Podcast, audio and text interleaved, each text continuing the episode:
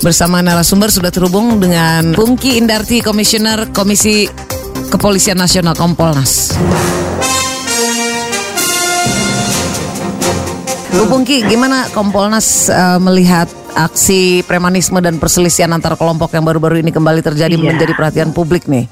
Ini iya. gimana sih Anda mencermati fenomena premanisme ini? Mm -mm, mm -mm. Mm. Ya, uh, kalau premanisme itu memang sudah lama kan Mbak dan uh, ini berkembang uh, akhir-akhir uh, ini itu karena ya memang ada perebutan-perebutan uh, hmm.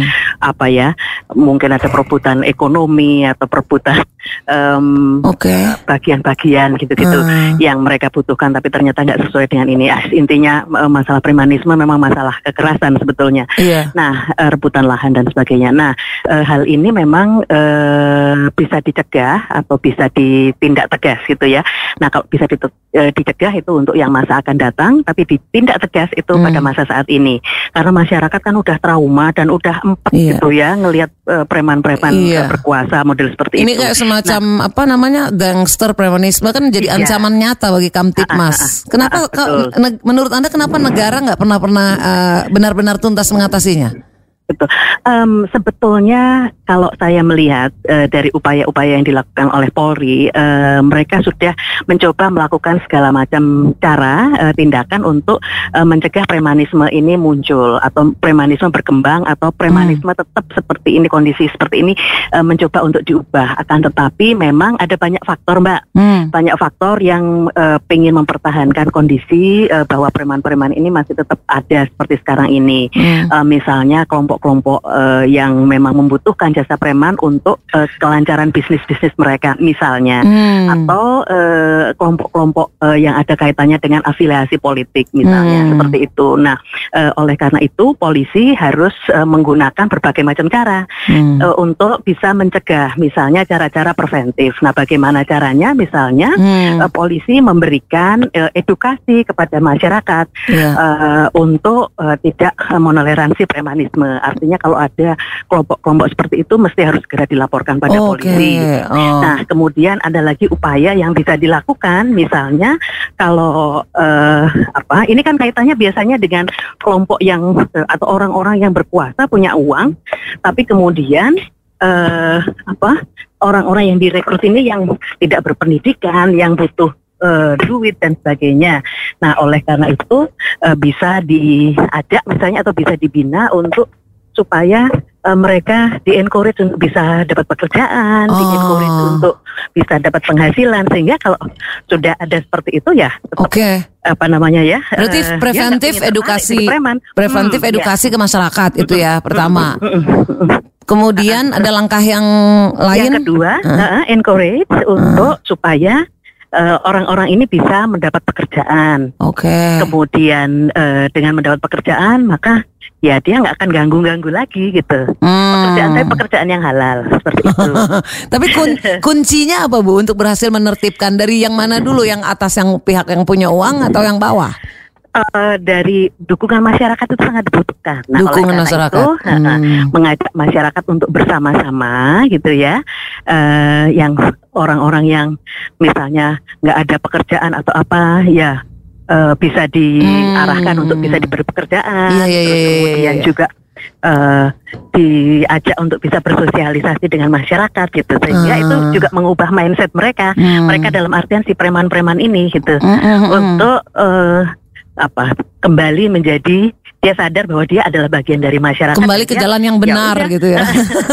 ya, ya Jadi edukasi ini meng lagi. menguatkan hmm. karakter untuk nggak terpengaruh dan nggak tergoda dengan godaan uang, de tapi demi uh, malah meng melanggar keamanan ketertiban. Betul. Nah kemarin Betul. itu Direktur Reserse Kriminal Umum Polda Metro Jaya, Kombes Tubagus Ade Hidayat bilang aksi premanisme ini terbilang sulit diberantas lantaran masyarakat hmm. enggan melaporkan tindakan iya. kriminal. Dia bilang aparat kepolisian bisa melakukan penindakan terhadap para preman itu apabila ada laporan masyarakat. Nah, jadi Anda sependapat bahwa sebetulnya iya. kan fenomena yang sudah mengakar seperti ini kan harusnya pihak keamanan kan masih apakah masih perlu laporan dari masyarakat? Uh, uh. Nah, selain itu juga uh, misalnya bekerja sama dengan uh, pemerintah daerah itu dipasang menjadi uh, smart city gitu ya. Jadi CCTV di mana-mana, terus kemudian hmm. uh, komunikasi koneksi saling terhubung, ada hmm. aplikasi-aplikasi yang uh, sudah di apa uh, di-create oleh uh, kepolisian itu masyarakat bisa berpartisipasi di situ. Saya hmm. rasa itu bisa membantu yeah, gitu yeah, ya. Yeah. Uh, uh, jadi terhubung uh, okay. terkonek uh, dengan uh, sistem keamanan yang baik dan itu juga mendapat dukungan masyarakat. Yeah. Uh, saya rasa polisi juga uh, akan lebih mudah. Lebih mudah uh, ya dalam melaksanakan hmm. uh, tugasnya untuk. Oke. Okay. Uh, Kemarin betul ya. betul betul Kapolri kan menegaskan nggak akan kalah dengan aksi ya. premanisme nggak ada ya. ruang itu kan sebetulnya pernyataan tersebut bisa jadikan momentum sekarang untuk ke, polisi makin powerful gitu. Betul. Nah, kami mendukung itu. Uh, uh, artinya negara uh, memang nggak boleh kalah dengan premanisme hmm. seperti itu. Nah, uh, tetapi juga uh, patroli-patroli uh, keamanan itu mesti harus sering dilakukan gitu ya. Jadi jangan sampai patroli hanya karena kalau ada kejadian misalnya. Jadi mesti harus rutin karena memang uh, polisi kan uh, tugasnya untuk menjaga harga mas seperti itu. Sudah melakukan gitu. belum sih patroli itu terschedule ya Bu ya? Iya, hmm. harusnya setiap hari sering dan hmm. kemudian menyapa masyarakat seperti itu. Hmm. Nah. Apa Bu tantangan terberat kita memerangi eh, terakhir nih mengingat premanisme hmm. kan soalnya masih terus tumbuh. Tantangannya apa sih yang perlu iya. kita uh, memang ada kelompok-kelompok yang membacking ya. Ah.